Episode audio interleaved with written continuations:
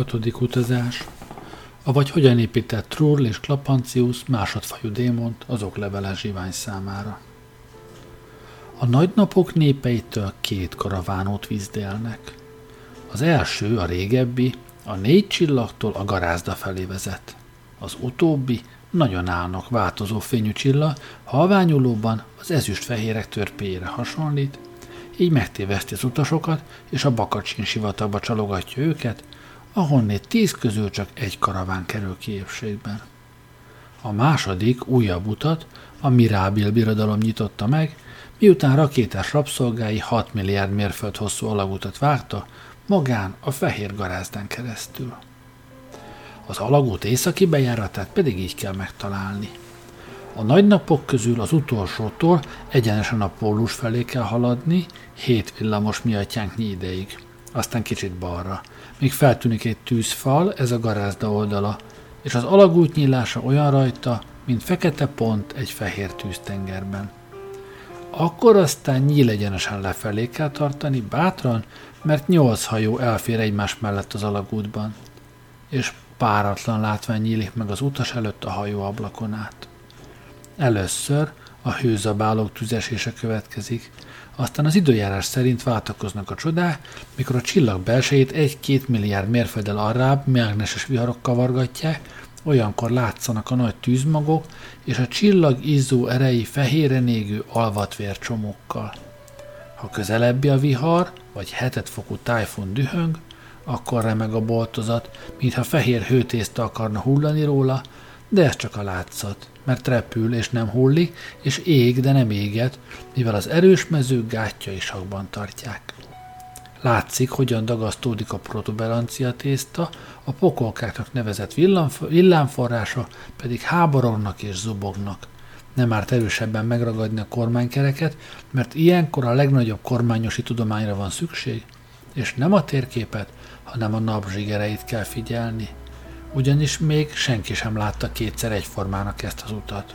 A garázdába vágott alagút nem marad egy helyben, hanem állandóan hullámzik, tekereg és vonaklik, mint a viaskodó kígyó, Ennél fogva tartsuk jól nyitva a szemünket, figyeljük a zuhogó tűzfalakat és a kinyúló tűznyelveket, ha pedig azt halljuk, hogy a hajó páncélja recseg a tűzkorbácsoktól és lángtalajoktól, saját gyorsaságunkon kívül semmiben se bízzunk. Mindazonáltal azt is figyelembe kell vennünk, hogy nem minden tűzhullám és az alagútnak nem minden rándulása jelent mindjárt csillagrengést, vagy a fehér tűzóceánok áradását. Tehát ezt jól észbevésve, a tapasztalt hajós nem kiabálja nyakra főre a szivattyúkhoz, nehogy aztán az öregebb rókáktól szégyenére azt kelljen hallgatnia, hogy egy csepp hűtő ammóniákkal akarja a csillag örök fényét kioltani. Annak pedig, aki megkérdezi, mit kell hát csinálni, ha valódi csillagrengés rázza meg a bárkát, minden tapasztalt csillaghajós megmondja, hogy ilyenkor elegendő egy nagyot sóhajtani, mert hosszabb búcsúzkodásra úgy sincs idő a halál előtt. Szemünket pedig nyugodtan tarthatjuk nyitva vagy csukva, ahogy tetszik, mivel a tűz úgy is kiégeti. De az ilyen katasztrófa nagyon ritka. Mivel a Mirábil birodalom mérnökei szolid kapcsokkal erősítették meg a boltozatot, ezért tulajdonképpen bízvást ajánlható ez az út a csillagon keresztül, a garázda hajladozó, fényes hidrogénfalai között. Joggal dicsekednek az építők, hogy aki bement az alagútba, majdnem bizonyosan ki is jön belőle. Ám ugyanezt alig ha mondhatnánk el a Bakacsin sivatagról. Ugyanis az alagút legfeljebb századonként egyszer szakad be csillagrengés miatt. Eltévedni viszont egyáltalán nem lehet benne, mivel csak ez az egyetlen út vezet a csillagon át. Ezzel szemben a sivatag feketébb az éjszakánál, mert a környékbeli csillagok fénye egyszerűen nem merészkedik oda. Annál nagyobb a lárma és a csörömpölés, mert folyton összeverődnek a hajóroncsok, zörög az ócskavas, ez a sok hajó mind az álnok garázda miatt tévesztette el az utat és zuhant a feneketlen örvényekbe, hogy ott keringjen a galaxis utolsó fordulatáig, és a szilágy gravitáció rázza, mint a csörgőt. A Bakacsin sivatagtól keletre van a síkos pofájak birodalma, nyugatra pedig a szemkezőek földje. Délre viszont több út vezet a halálkatlanok között a kéklő azúrföld erősebb vidékeire, majd azokon át a tűzvirágos Murgundiába, a vasatlan csillagokból álló véres csillagképbe, amelyeket Alkaron szekerének hívnak.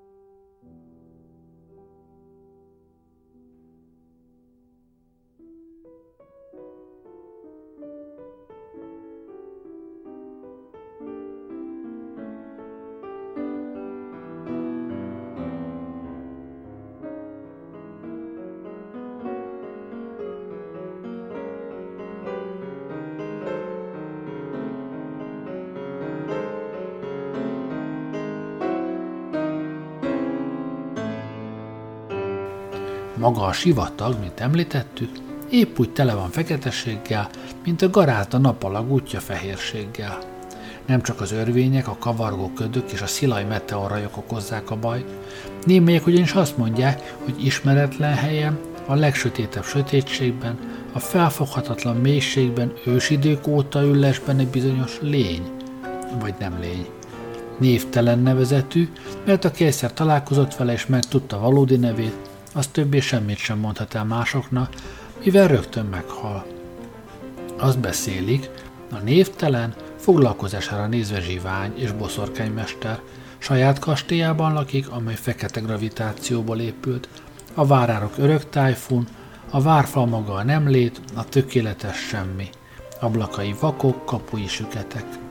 A névtelen a karavánokra leskelődik, és mikor elfogja a kincséség és vérszomjúság, fekete port fúj az utat mutató napokra, így kioltja fényüket, és a vándorokat lecsalja biztonságos útról, aztán kiront a nemlétből, lasszót vet áldozataira, és vára semmiébe hurcolja őket vigyázva közben, hogy még a legkisebb rubintű se törjön össze, mert amilyen vérszomjas, épp olyan akkurátus.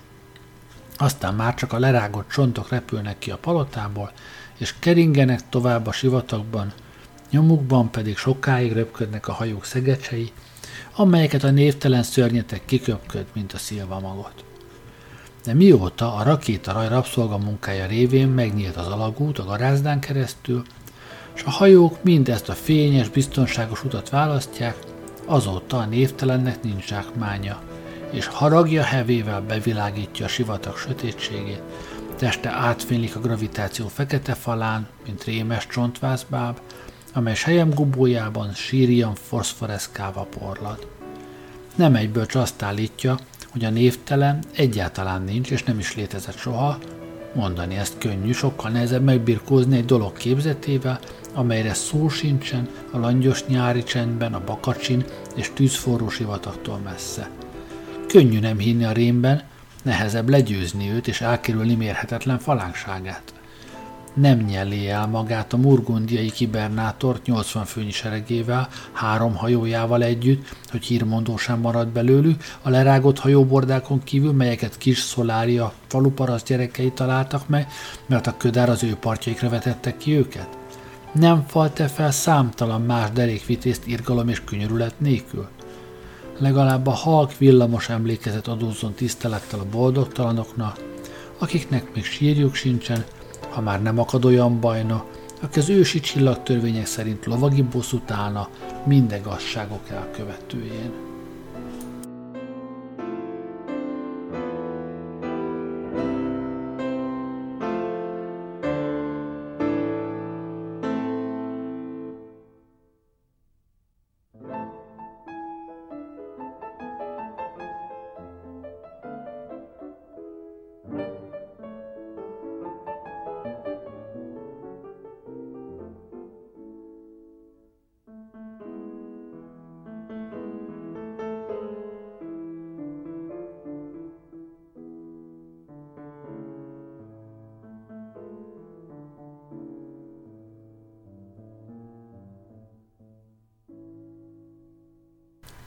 Mindezeket Trull egy öregségtől foszladozó vénfóliánsban olvasta, amelyet véletlenül vásárolt Hami Vándor Kalmártól.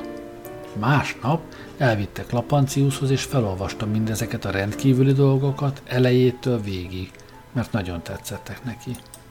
Klapancius, mint a világegyetemet jól ismerő, mindenfajta napok és ködök világában járatos, bölcs mérnő, elmosolyodott, megcsóválta a fejét, és így szólt. Remélem egy szót sem hiszel ebből a meséből.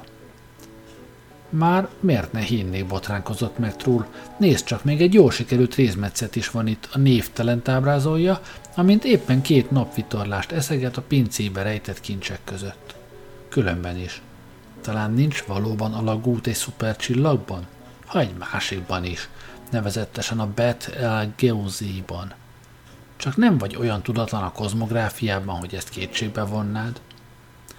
Ami a metszetet illeti, rajzoltok neked rögtön egy olyan sárkányt, amelynek ezer napból áll mindegyik szeme, ha te a rajzot tekinted az igazság bizonyítékának. Vágott vissza Klapancius.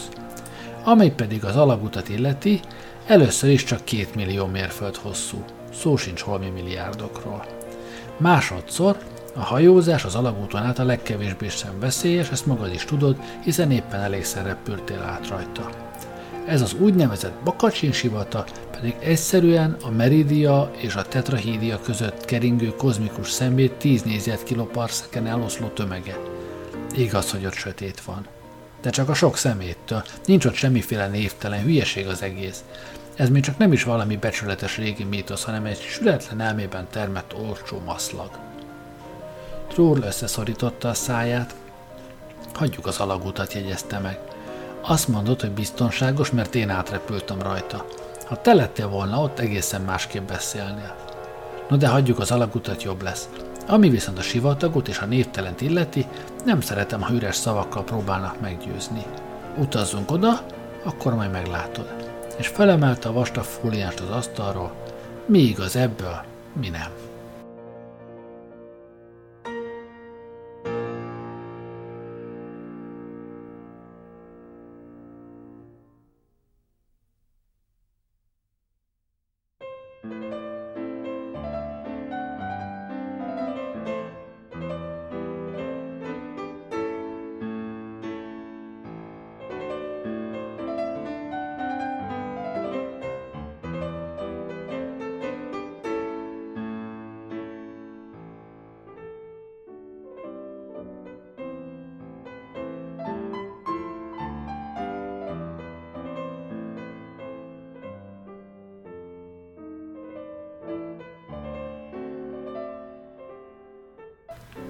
Klapancius mindenképpen le akarta beszélni a szándékáról, amikor azonban látta, hogy Trull megint olyan makacs, mint rendszerint, és esze ágában sincs lemondani erről a különösen kezdődött utazásról, először kijelentette, hogy látni sem akarja többé barátját, de hamarosan maga is készülődni kezdett az útra, mert nem akarta, hogy barátja egyedül odavesszen, kettesben valahogy vidámabb dolog szembenézni a halállal.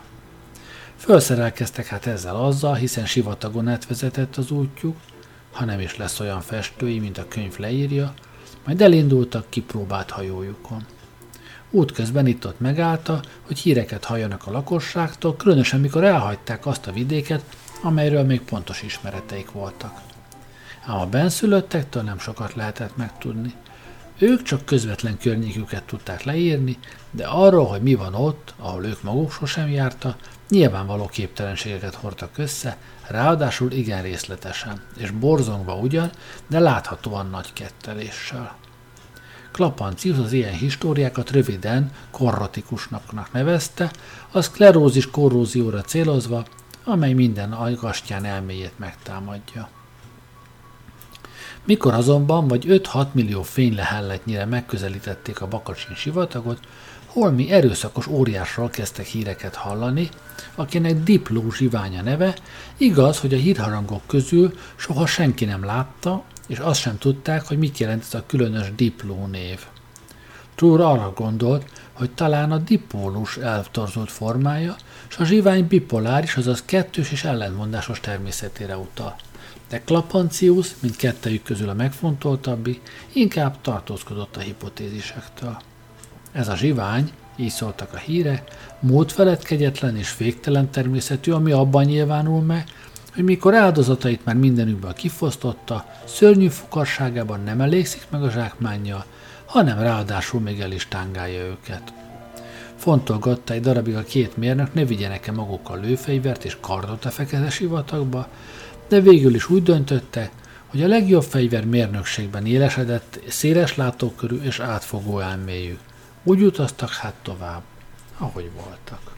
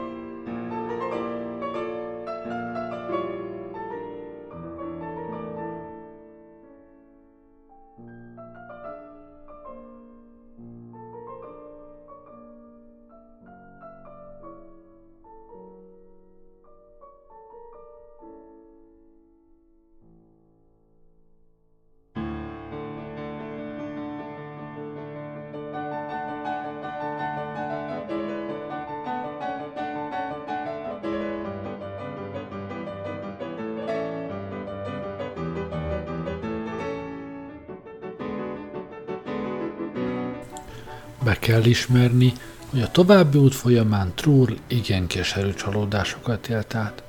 Mivel a csillagzó csillagfészkek, lángoló lánkapok, puszta pusztaságok, meteorabroncsok és vándorlósziklák sokkal szebben voltak leírva a régi fóliánsban, mint amilyen látványt a valóságban nyújtotta.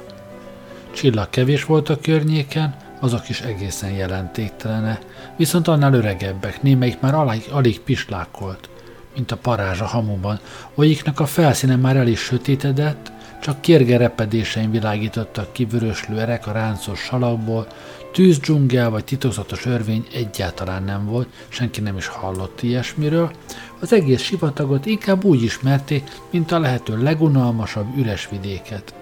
Meteor ugyan röpködött annyi, mint a nyű, de a lármás kavargásban több volt a szemét, mint a rendes mágneses magnetit vagy tektonikus tektit, ez érthető, mert innen már csak egy macskaugrás a déli galaktikus pólus, és a sötét áramlatok ide sodorják a port és szemetet a galaxis központi tájékairól.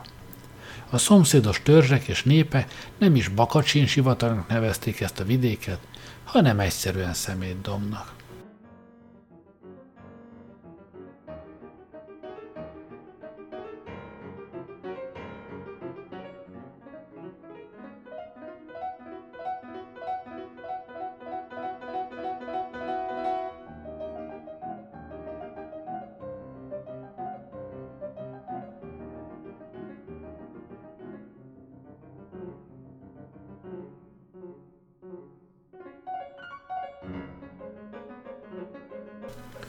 Troll tehát tőle telhetőleg leplezve csalódását Klapancius előtt, nehogy kaján megjegyzéseket kelljen hallania, a sivatag felé irányította hajójukat. A páncélfalon rögtön sustorogni kezdett a homok, kopogni a mindenféle csillagszemét, és hamarosan olyan vastag réteggel borította be a hajó falát a napkitörések hulladéka, hogy a hajómosás gondolatára mindentől, de főleg az utazástól teljesen elment a kedvük. A csillagok rég eltűntek a piszkos sötétségben, a hajó vaktában repült, majd egyszerre csak nagyot ugrott, minden készülék, hordó és műszer megcsorrend benne, és az utasok érezték, hogy valamerre sodródnak, mégpedig egyre gyorsabban. Végül a hajó hirtelen, bár elég puhán megállt, ferdén, mintha valami égítésbe fúródott volna az orra. Az ablakhoz rohanta, de odakint teljes sötétség volt, hiába meregették a szemüket, és ekkor odakintről döngetni kezdték a hajó oldalát, hogy csak, úgy remektek a fala. Egy ismeretlen, szörnyű erejű valaki akart erőszakkal behatolni.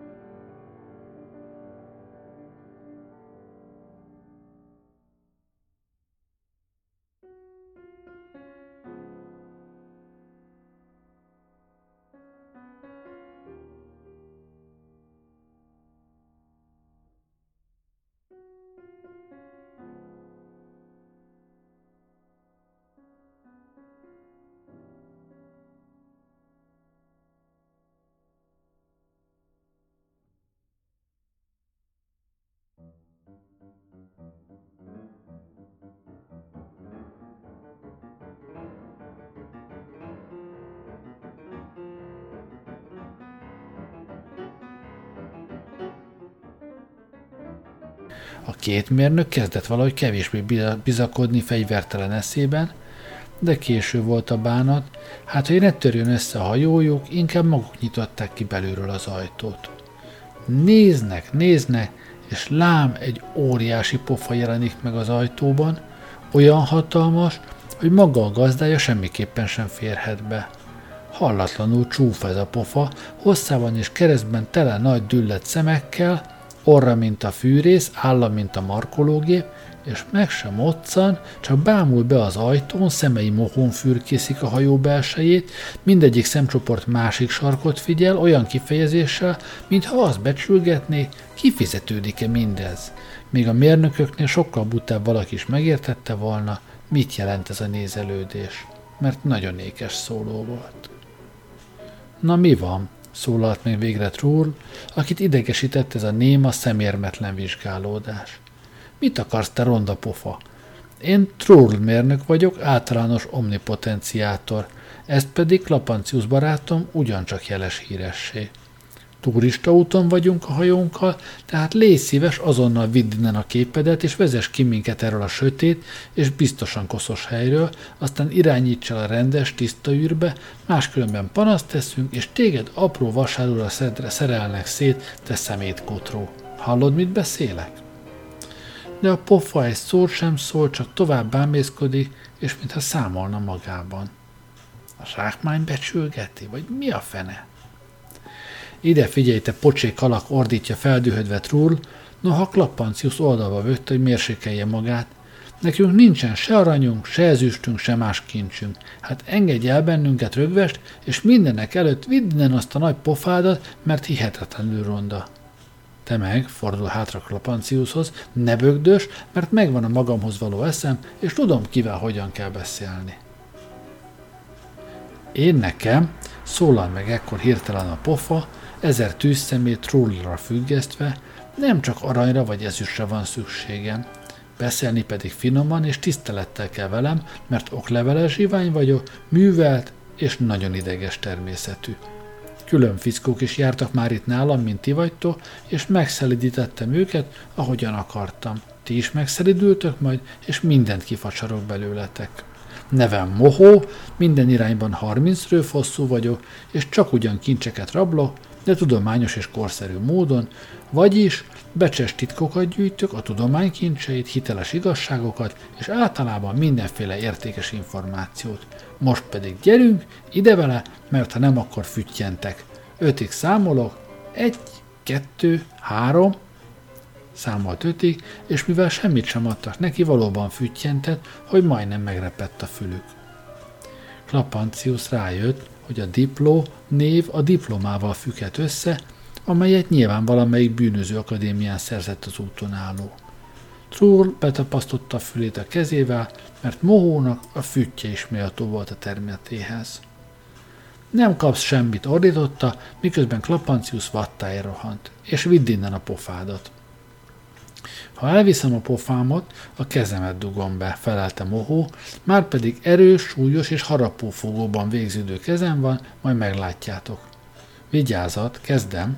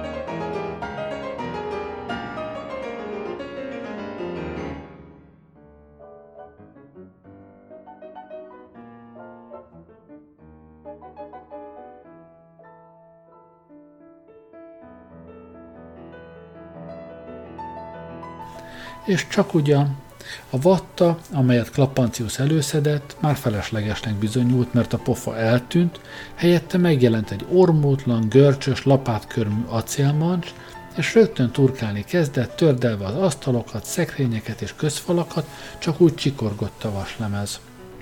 Trúrl és Klapancius az atommágia mögé menekült a mancs elől, és valahányszor egy új hozzájuk közeledett, rácsaptak a piszkavassal. Végül is megdühödött az okleveles zsivány, megint a pofáját dugta be az ajtón, és így szólt. Jót mondok nektek, tárgyaljatok velem, de rögtön, mert ha nem, akkor elteszlek titeket későbbre a tartalék pincém legaljára. Teleszorlak szeméttel és köveket dobálok rátok, hogy meg se tudtok mozdulni, és megesz a rozsda. Különbekkel is elbántam már, hát döntsetek, egy-kettő. Troll hallani is akart az egyezkedésről, de Klapancius nem ellenezte, és megkérdezte, mit kíván tulajdonképpen a zsivány úr. Ez már beszéd, vigyorgott az úton álló. A tudás kincseit gyűjtöm, mert ez a kedvtelésem tekintettel egyetemi végzettségemre és gyakorlatias szemléletemre. no meg arra, hogy a közönséges kincsekért, amelyenekre a faragatlan zsiványok átsingózna, erre mifelénk semmit sem lehet vásárolni. Ezzel szemben a tudás oltja az ismeret szomjamat, hiszen, mint tudjuk, minden, ami csak létezik, információ. Információkat gyűjtött tehát évszázadok óta. Nem mondom, elteszek éppen némi aranyat vagy drága köveket is, mert szépek, kedvesek a szemne, ha kirakom őket a házamban. De csak mellesleg, ha éppen alkalom adódik. Figyelmeztet le, hogy hamis igazságokért ütök, épp úgy, mint a hamis aranyért, mert kifinomult ízlésem van, és hiteles igazságokra vágyom. No és milyen hiteles és becses információkat kívánsz? kérdezi Klapancius. Mindenfajtát, csak igaz legyen, feleli a maz. Minden információ kapura jöhet valamilyen alkalomra. Kezdenek már megtenni a pincéim és éléskamráim, de még ugyanennyi elfér bennük. Mondjátok hát, amit tudtok, én megfelírom, csak gyorsan. Szép kis ügy, súgta Klapancius Trúr fülébe. Ez egy évszázadig itt tarthat bennünket, mire elmondjuk neki, amit tudunk, hiszen óriási a mi bölcsességünk. Várj, súgta vissza Tól, most majd én tárgyalok vele, és felhangon így szól. No, hát ide figyelj, okleveles zsivány. Ami az aranyat illeti, van egy információnk, amely minden mással felér, mégpedig annak a receptje, hogyan kell atomokból aranyat csinálni.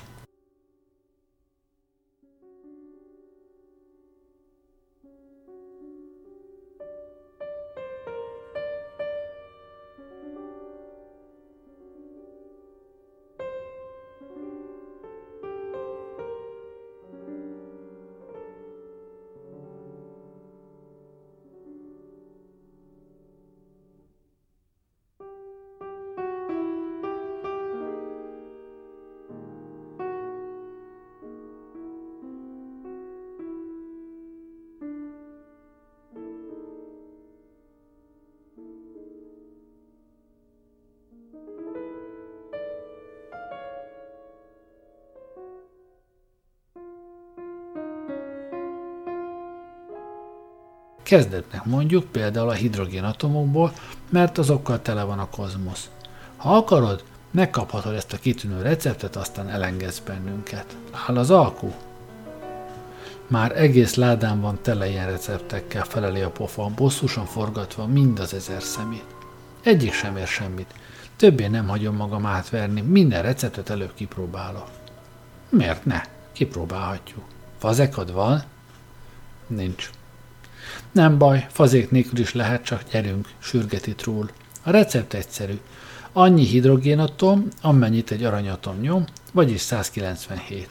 A hidrogénatomokról először lehámozzuk az elektronokat, aztán összegyúrjuk a protonokat, addig dagasztjuk az atommagtésztet, amíg előtűnnek a mezonok, aztán az egészet körös körül bekenjük elektronokkal, és kész a tiszta arany, ide néz. Trull fülön csípett néhány hidrogénatomot, lehántotta az elektronokat, buzgón gyúrta a protonokat, nem is látszottak az ujjai, olyan gyorsan járta, szépen megdagasztotta a protontésztet, bekente elektronokkal, és már is a következő atomokhoz látott, nem telt bele öt perc, jókora színaranyrög volt a kezében, odaadta a pofának, az megharapta, bólintott és így szólt. Igen, ez valóban arany, csak hogy én nem tudok ilyen gyorsan bánni az atomokkal. Túl nagy vagyok. Se baj, adunk neked hozzá egy kis konyhagépet, kecsegteti Trúl. Gondol csak kell, így mindenből aranyat csinálhatsz, nem csak hidrogénből, megadjuk a receptet a többi atomra is. Az egész kozmoszból csupa aranyat csinálhatsz, ha egy kicsit igyekszel. Ha a kozmosz aranyból lenne, akkor az arany minden értékét elvesztené, feleli a praktikus gondolkodású mohó. Nem, a receptetek nem érdekel, azaz érdekelni érdekel, fel is írta, de ez még semmi. A tudás kincseire vágyom. De mit akarsz tudni, hogy a ménykű csapja beléd? Mindent. Troll Klapanciusra nézett, Klapancius Trollra, és az utóbbi így szólt. Ha leteszed a nagy esküt és a rendkívüli fogadalmat, hogy utána rögtön elengedsz bennünket, akkor megadjuk neked az információt az összinformációról – vagyis saját kezüleg készítünk neked egy másodfajú démont, amely mágikus, termodinamikus, antiklasszikus és statisztikus. Ez egy öreg hordóból, vagy akár egy köhintésből kivonja és átviszi neked az információt mindenről, ami csak volt, van, lesz és lehet. Nincs ennél a démonnál hatalmasabb démon, mert ez másodfajú. Hát gondold meg, hogy akarod-e, és nyilatkozz gyorsan.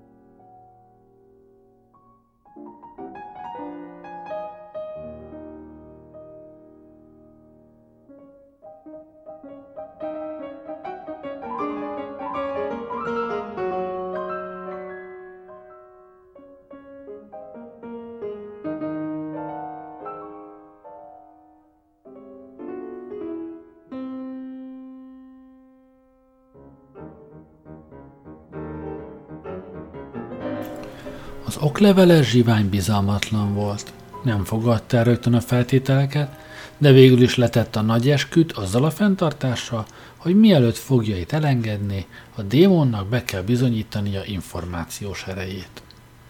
Trull erre is ráállt. Na most figyelj, nagy pofájú, mondta. Van ide haza levegőd? Mert levegő nélkül a démon nem működik. Azt hiszem, akad egy kicsi, dörmögte Mohó, de nem egészen tiszta, csak olyan maradék. Nem baj, akár dohos is lehet, az mindegy, nyugtatták meg a mérnökök. Vezess bennünket oda, ahol a levegőt tartod, és ott mindent megmutatunk. Mohó kiengedte őket a hajóból, elvéve onnan a pofáját. A mérnökök utána mentek, és ő házába vezette őket. Lábai akár a tornyok, háta, mint a szakadé, és évszázadok óta nem mosdott, nem kenekedett, hát iszonyúan csikorog. Utána mentek a pince folyosókra, minden tele van poros zsákokkal, papírkötegekkel, átkötözött csomagokkal, azokban tartja a kapzsi a rabolt információkat, és legértékesebbek piros szeruzával vannak aláhúzva. A pince falán, rozsdás láncon óriási tárgymutató lóg, felsorolja valamennyi tárgykört ABC rendben. Trull oda pillant, tovább megy, léptei tompán visszhangoznak. Trurl és Klapancius fintorok, mert noha minden tele van a rablott drága információkkal, körös körül csupa szemét is piszok a pince. Levegő van ugyan bőven, de teljesen dohos. Megállnak, és Troll azt mondja. Na most nyisd ki a fülette okleveles zsivány. A levegő molekulákból áll. Ezek szanaszét ugrálna, minden köbmilliméterben másodpercenként milliárdszor összeütközne, és éppen attól gáz az egész, hogy így ugrándoznak, szögdécselnek és összeütköznek. Na már most, ők ugyancsak vaktában is véletlenszerűen ugrálna, de mert minden parányi résben billió és trillió van belőlük, így puszta véletlenségből értelmes konfigurációk is keletkezne. Tudod te, bivaj, hogy mi az a konfiguráció? Csak ne sérteges húzta fel orrát mohó. Én nem holmi közönséges faragatlan zsivány vagyok, hanem kifinomult ízlésű okleveles, és ezért roppant ideges.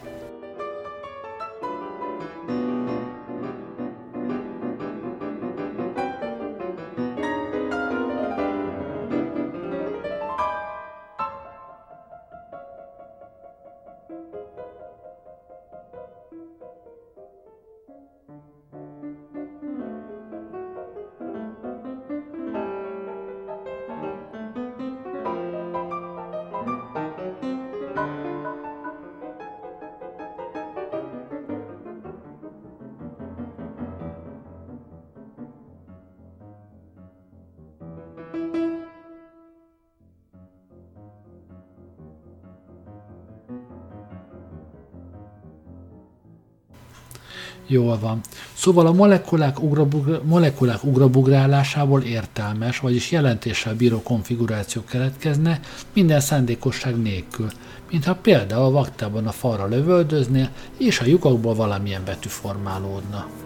De ami nagyobb szinten ritkán fordul elő, az a molekulagázban általános és szakadatlan, hiszen ott a másodperc minden százezred részében billió összeütközés történik. Csak egy a bökkenő, minden csipetnyi levegőben fontos igazságok és bőrszentenciák formálódnak a molekulák táncából, de teljesen értelmetlen ugrabugrák is keletkezne, és ez utóbbiakból milliószor annyi, mint az értelmesekből. Ezért már régen is tudták, hogy itt a fűrészfogas orrod előtt a levegő minden milligramjában töredék másodpercek alatt költemények születne, amelyeket majd csak millió év múlva fognak megírni, megrendítő és nagyszerű igazságok, a lét valamennyi titka és minden rejtély megoldása. Semmilyen mód nem volt arra, hogy ezeket az értelmes információkat valahogy külön válasszá. Már csak azért sem, mert mihelyt a molekulák megbükik egymást és valamilyen rendbe sorakozna, rögtön külön is válna, és velük az információ is elvész, talán mindörökre. A feladat tehát az, hogy szelektort kell építeni, amely kiválasztja mindazt, ami a molekulák kavargásából értelmes. Nos, éppen ez a másodfajú démon elve. Megértetted, mohó? Ez a démon kiszűri a molekulatáncból az értelmes információkat, tehát a matematikai teorémákat és a divatlapokat, a tapétamintákat és a történelmi krónikákat, a szendvics áramkör receptjét és az azbest páncél stoppolásának módját, a verseket, a tudományos monográfiákat, az évkönyveket és a kalendáriumokat, a titkos történelmi mendemondákat, mindazt, amit az újságok írtak és írnak kozmosz szerte, amíg ki nem nyomtatott telefonkönyveket, Elég, elég, kiáltott fel Mohó. Hagyd már abba. Mi hasznom van abba, ha a molekulák így állnak össze, mikor rögtön szét is repülnek? Nem hiszem, hogy sikerülne tartósan kiszűrni becses igazságokat a légi morzsák össze-visszaugrálásából és lögdöséséből, aminek se nincs semmi értelme és haszna.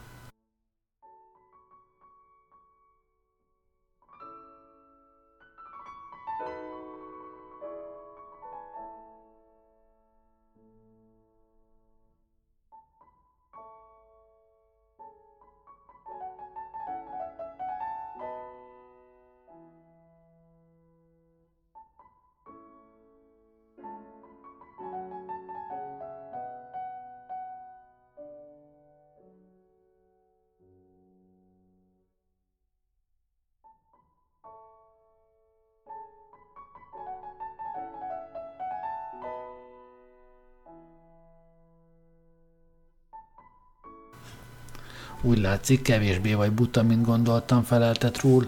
Valóban, éppen ezen a szelektáláson múlik minden. Nos, a feladat nem könnyű, de megoldása lehetséges. Erről azonban nem elméleti úton akarlak meggyőzni, hanem ígéretemhez híven itt helyben megszerkeztem a másodfajú démont, hogy saját szemeddel láthassd a csodainformátor bámulatos képességeit. Adj egy dobozt, mindegy, hogy mekkorát, csak jól zárjon. Fúrjunk belé tűhegyel egy parányi lyukacskát, és ha lyukba ültetjük a démont, ott üldögél majd, és kizárólag az értelmes információkat engedik ki a dobozból, semmi egyebet. Mihelyt egy molekulára véletlenül úgy áll össze, hogy jelent valamit, a démon nyomban fülön csípi, és az értelmes információt brilliáns tűvel feljegyzi egy papírszalagra, amelyből rengeteget kell neki oda készíteni, mert éjjel-nappal működni fog, amíg csak fennáll a kozmosz, és 100 milliárd bitet ír le másodpercenként. Hát így működik a másodfajú démon, hamarosan meglátod. Ezután Trórla hajóra ment, hogy elkészítse a démont, Mohó pedig eközben Klapanciuszt faggatta. És milyen az első fajú démon? Ó, az kevésbé érdekes. Maxwell démonnak hívja, közönséges termodinamikus démon csak annyit tud, hogy a lyukon átengedi a gyors molekulákat, a lassúakat pedig nem. Így keletkezik a termodinamikus örökmozgó. De ez egészen más tészta, hát készítsd inkább a dobozt, mert Trúr mindjárt visszajön.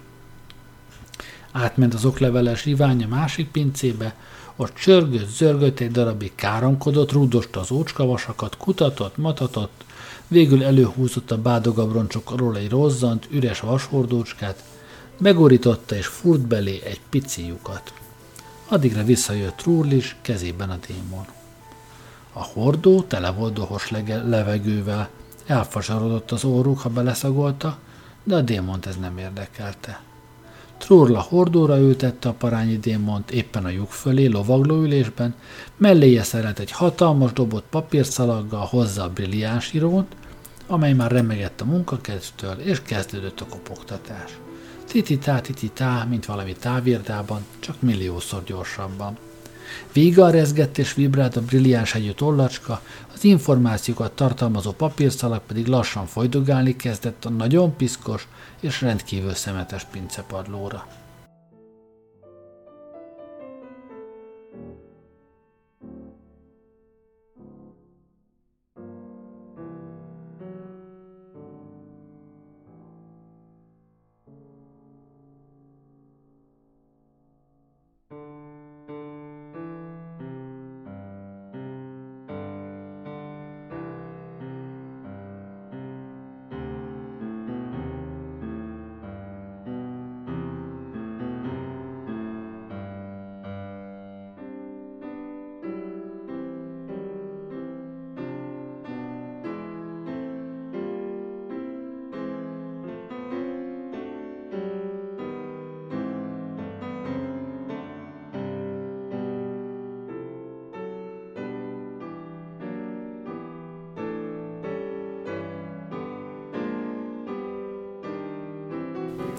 Mohó zsivány leült a hordója mellé, száz szem elé emelte a papírszalagot és olvasni kezdte, mit halászott ki a démon, mint információs szűrő a molekulák örök ugrándozásából.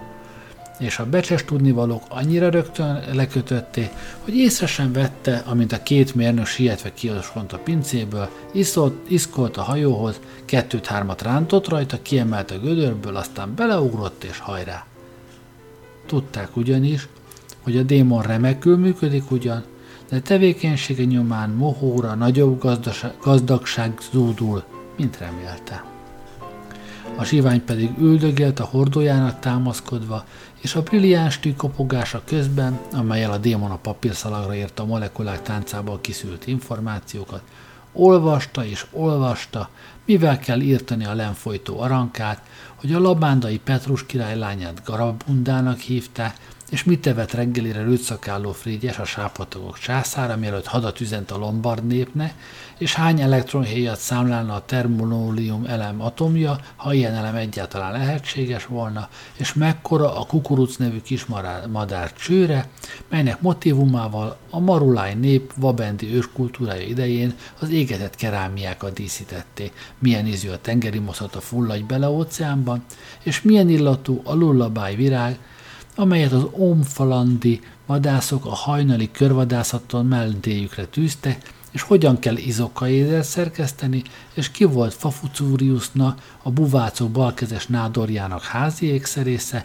hány filatelisztikai folyóirat jelenik majd meg a 7612. évben, mi a franciában, és hová temették a szépséges darásterék kebelbeliát, akit részegen megfojtott egy bizonyos huligános, és miért játékos a macskacápa a fekete tengerekben, és melyik lénynek van a világ mindenségben a legkékebb kancsal szeme, miért nem esznek mohát a sárkánytarajos bolhák, és milyen szabálytalanságért ítélnek büntetőrúgást a sunda-bonda játékban, és hány szem kavicsból állt az a kupac, amelybe Gácsérfalvi Titus dühében belerúgott, miután megcsúszott és hasra vágódott a Bumbum falvai országút 8. kilométerénél, a zsémbes kísérletek völgyében és kezdett már a zsivány mérgében pukkadozni, mert fölsejlett benne, hogy mindezekkel a tökéletesen igaz és értelmes információkkal végül is nem ér semmit, hiszen olyan zagyvaság lesz belőle, amelytől szétreped a feje és megrodjon a lába.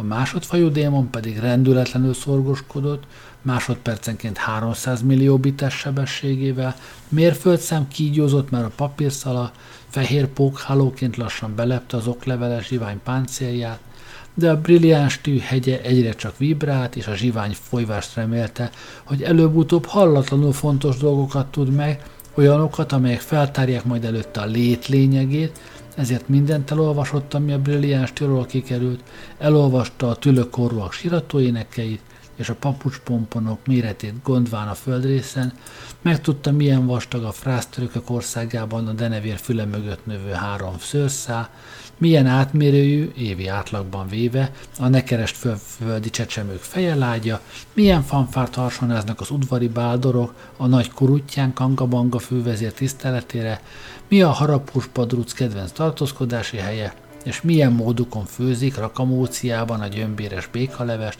mitől toporzékol a dühös medve, és hogyan idomítják a nem értem földi szelindeket, és hány embetűvel kezdődő redőnyjavító szerepel röhögnöm kell város közületi telefonkönyvében, és milyen ízű lesz a barna sör, ha tévedésből herincs haláltát kevernek bele.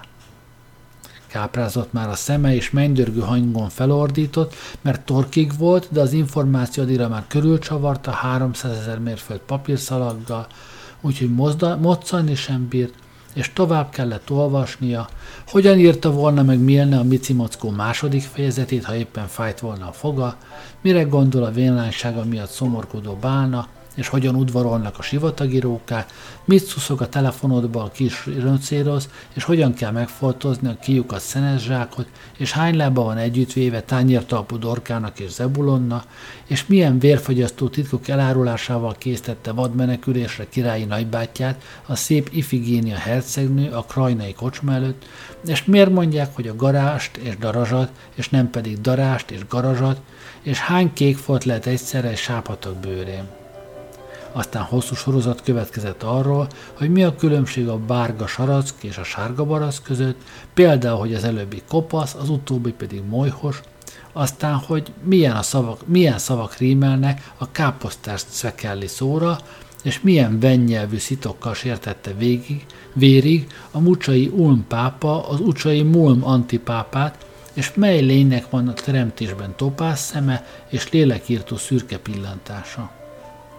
Mohó ekkor már nagyon kétségbe esett. Kézzel lábbal kapálozva próbált szabadulni a papírhalom alól, de hiába, tépte, szaggatta a mérhetetlen papírszalagot, de olyan sok szeme volt, hogy valamelyik elé mindig került egy-két új információ, tehát akarva, nem akarva meg kellett tudnia, hogy mennyi monszunpótlékot kap egy házmester Indokínában, és miért mondogatják a flamingóföldi guruzmánok, hogy öreg csibésznek sötét a város. Ekkor csüggetten lehúnyta valamennyi szemét, és mozdulatlan eldermett az információ lavina súlya alatt. A démon azonban tovább árasztotta a tudnivalókkal teli papírszalagot. Ilyen szörnyű büntetés érte mohót, az okleveles zsiványt, amiért olyan mohón vágyott mindenfajta ismeretre. Máig is ott ül a zsivány szemetes pincéje mélyén, papírhegyek alatt, s a pincefél homályában ragyogó szikraként vibrál és táncol a brilliáns írótű, mindazt feljegyezve, amit a másodfajú démon kihámoz a levegő molekuláinak ugrándozásából az öreg hordó mélyén, és a szerencsétlen mohó, tehetetlenül nyögve az információ özönben, kénytelen minden adatot tudomásul venni, a pomponokról, bombonokról, meg a saját itt leírt kalandjáról, mert az is ott van valahol valamelyik kilométer papírszalagon, épp úgy, mint minden más történet és jóslat mindarról, ami valaha megtörtént és történni fog a napok kialvásáig. És nincs számára segítség, mert ilyen szigorú büntetés szabtak rá a mérnökök csúf úton állásáért, ha csak valamikor meg nem áll a dob, mert kifogy a papírszalag.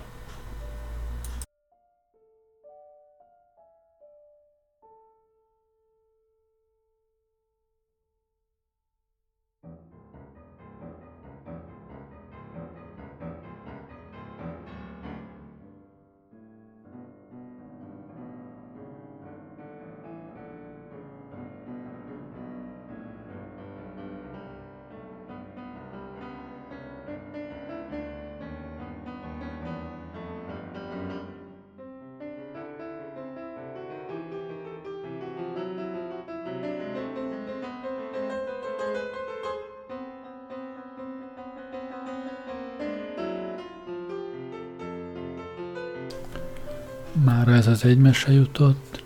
Kocsis Zoltán még így posztumusz játszik nekünk egy kis Bartókot, aztán Köszönöm, hogy velem voltatok ma este. Jó éjszakát kívánok. Gerlei Rádiózott.